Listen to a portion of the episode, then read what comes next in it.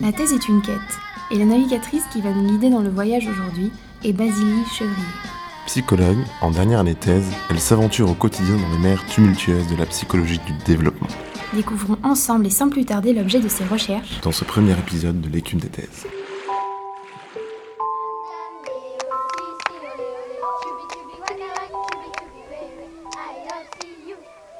On n'arrive pas en thèse par hasard, mais chacun a son propre chemin.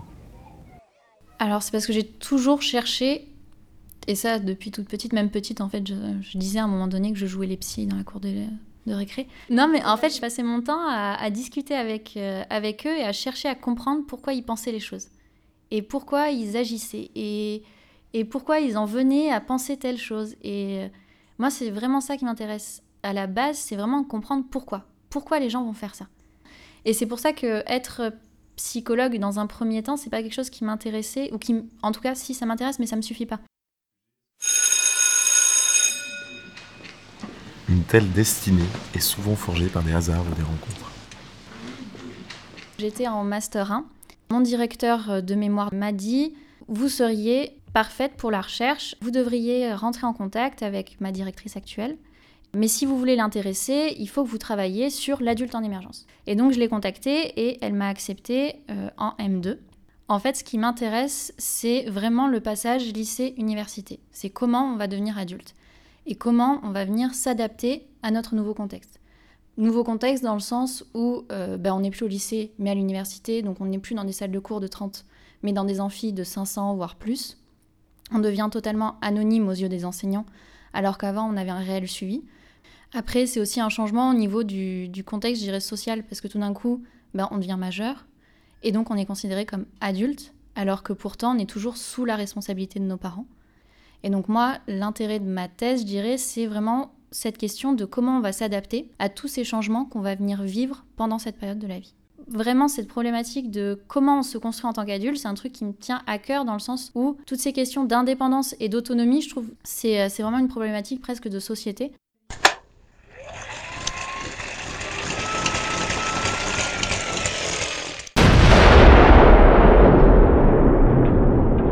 En recherche, on s'aventure rarement en territoire inexploré. Faisons le point sur l'état de l'art. Il y a eu pas mal de recherches, mais plus sur la question de quand est-ce qu'on se considère adulte, aussi bien en France, plus en sociologie, et à l'étranger avec un concept qui a émergé depuis les années 2000 en psycho, qui est le concept d'emerging adulthood, l'adulte en émergence, avec cette idée que maintenant on a une nouvelle période de développement qui se différencie de l'adolescence et de l'âge adulte. Après, moi je m'intéresse particulièrement au contexte universitaire parce que les études sociologiques montrent qu'en France, on considère adulte à partir du moment où on est indépendant financièrement, qu'on a un job plutôt stable et qu'on est capable de fonder une famille. Le contexte universitaire pour moi était tellement différent du contexte lycée que c'était encore plus intéressant de l'étudier dans ce contexte-là. Pour Basilie, la thèse a été l'occasion de voyager afin de présenter à la communauté scientifique ses travaux de recherche. J'ai présenté des modèles, notamment en communication, à des conférences internationales. Par exemple, en Roumanie, donc en mai dernier, j'ai présenté un modèle où je mettais en lien la satisfaction donc des besoins psychologiques de base qui sont considérés dans la littérature, donc besoin d'autonomie, le besoin de filiation et le besoin de compétences. Et donc j'ai fait un modèle STAT où je mets en lien donc la frustration de ces besoins et la satisfaction de ces besoins avec l'image qu'on a de soi. Donc notre niveau de dépression, notre estime de soi et notre bien-être.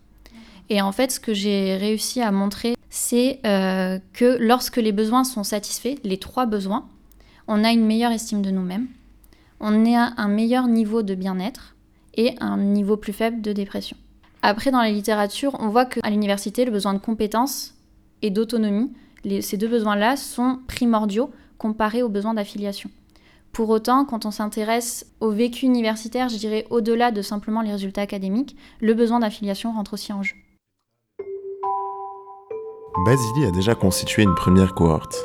Une cohorte est une approche de recherche qui permet de suivre dans le temps un certain nombre de personnes et l'évolution de leur état de santé ou psychologique. Grâce à cette cohorte, Basilie a pu analyser des données et obtenir des premiers résultats. J'ai lancé ça l'an dernier. J'ai contacté tous les responsables de licence de l'Université de Bordeaux. Au final, j'ai eu l'accord de plusieurs responsables sur Bordeaux. Et donc, je suis intervenue dans plusieurs amphis pour présenter ma thèse. Donc, j'avais préparé un petit diapo. Et en suivant de la présentation, je leur envoyais un mail sur leur adresse universitaire. Et je les invitais, du coup, à participer à ma thèse. Au final, je n'ai pu réaliser que 3 temps de mesure parce que seulement 50 participants en tout ont répondu à chacun de mes temps. Donc, j'ai eu une déperdition de presque 90% par rapport à mon premier temps de mesure où ils étaient 800. Quand on travaille sur les étudiants et qu'on n'a pas, je dirais, de gains à leur proposer, c'est compliqué de les garder. Sur un seul temps, on peut les mobiliser, ils étaient 800, mais après, j'avais beau leur envoyer des mails, j'avais beau les relancer, j'ai pas eu ce que j'espérais.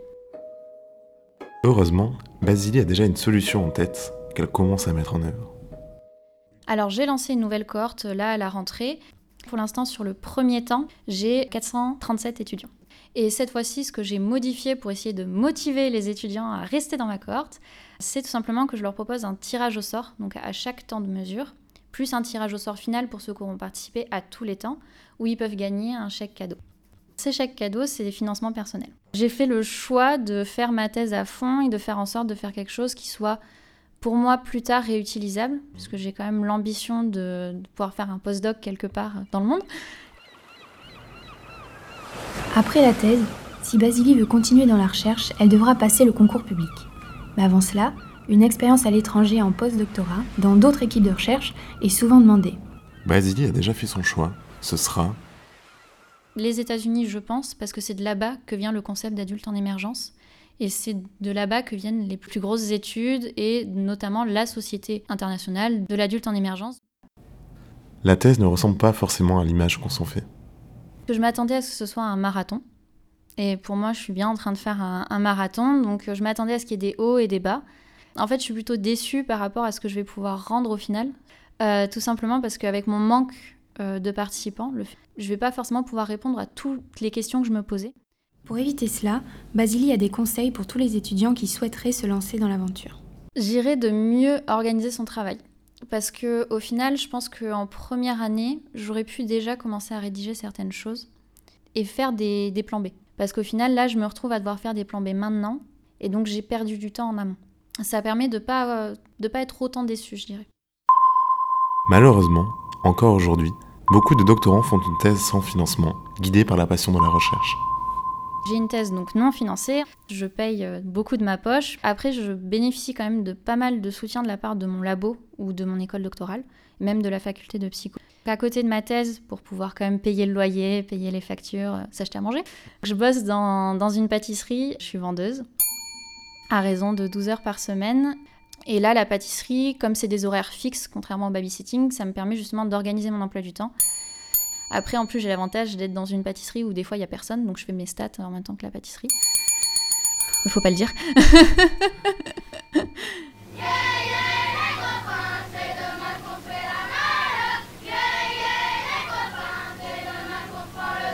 Dans le cadre de la thèse, Basilie a décidé de donner des cours à l'université. Cela lui permet de gagner un peu d'argent et bien sûr d'obtenir de l'expérience dans le domaine de l'enseignement. Je donne 96 heures par an et principalement des cours de travaux dirigés. J'ai un contrat donc, au sein de la faculté de psycho en tant qu'enseignante. La première année de ma thèse, j'étais vacataire. Donc c'est une situation qui est compliquée parce qu'en fait, on a notre salaire qu'en février pour tout le premier semestre et qu'en juin-juillet pour tout le second semestre. Mais c'est pas très fixe. Et donc, ce que l'université propose, c'est ce qu'on appelle un CDD LRU. C'est ma deuxième année de CDD LRU où du coup, j'ai un salaire tous les mois et ça, c'est quand même bien plus confortable. Malgré un planning déjà bien chargé, Basilie est très active et s'investit dans de nombreuses instances de l'université. Donc je suis membre de l'association de notre école doctorale, je suis représentante au sein du conseil de l'école doctorale et je suis également représentante au sein du collège des écoles doctorales de l'université de Bordeaux. Ce qui m'a poussée à m'investir, je dirais, dans tout ça, c'est que déjà j'aime bien ça. Enfin, depuis que je suis ado, je fais partie, plus maintenant, mais je faisais partie du comité des fêtes de mon village. Parce que je suis originaire du Béarn et donc dans chaque petit village, il y a un comité des fêtes. Et donc j'organisais les fêtes, les événements avec les copains et tout ça. Et c'est vrai que j'ai toujours bien aimé faire partie comme ça d'une vie associative et pouvoir un peu participer, contribuer. Et après, dans le rôle de représentant, c'est vraiment cette idée de venir défendre des idées et venir défendre ce qui va être utile en fait pour les doctorants. parce que je trouve que bien souvent on est un peu bafoué, on est un peu laissé de côté, et c'est d'abord les enseignants-chercheurs en premier, c'est d'abord les recherches, les financements, et des fois on oublie un peu qu'il y a des humains derrière, donc des doctorants qui vont venir faire justement tout ce travail-là. Et c'est vrai que c'est ça aussi qui m'a poussée à m'investir là-dedans. Comme je vous le disais, je veux poursuivre sur une carrière universitaire, et donc un universitaire, il a 3 casquettes. Il est chercheur, enseignant et administratif. Et c'est vrai que j'avais envie, pendant ma thèse, d'avoir ces 3 casquettes-là. Avec toutes ces occupations, on aimerait quand même bien savoir à quoi ressemble une journée de Basilie. On est quel jour ? On est mercredi. Si je prends la journée d'hier, typiquement... Qu'est-ce que j'ai fait hier ? Alors, j'ai bossé à la pâtisserie. Ah si, oui, j'ai eu 3 heures de réunion. J'ai dû reprendre mes stats après avoir vu ma directrice. Et du coup, après, je suis partie à la pâtisserie pendant 4 heures. Dans la thèse, et comme dans toute quête, la solitude est de mise. Je bosse pas mal seule et ça me convient, mais après je trouve quand même que ce que ma directrice a voulu faire, elle a créé un groupe de travail qu'elle appelle la Team Ado. Ouais, dedans, il y a tous les étudiants qu'elle peut encadrer, ainsi que des enseignants-chercheurs qui travaillent aussi sur ces thématiques-là. Du fait d'avoir cette Team Ado, ça permet, quand on a vraiment une problématique où on se dit « je suis tout seul », de venir l'exposer et de dire « en fait, non, j'ai peut-être des solutions ». Et ce serait que je me sens moins seule à ces moments-là. La thèse prend beaucoup de place, et en dehors du laboratoire, décrocher n'est pas chose facile.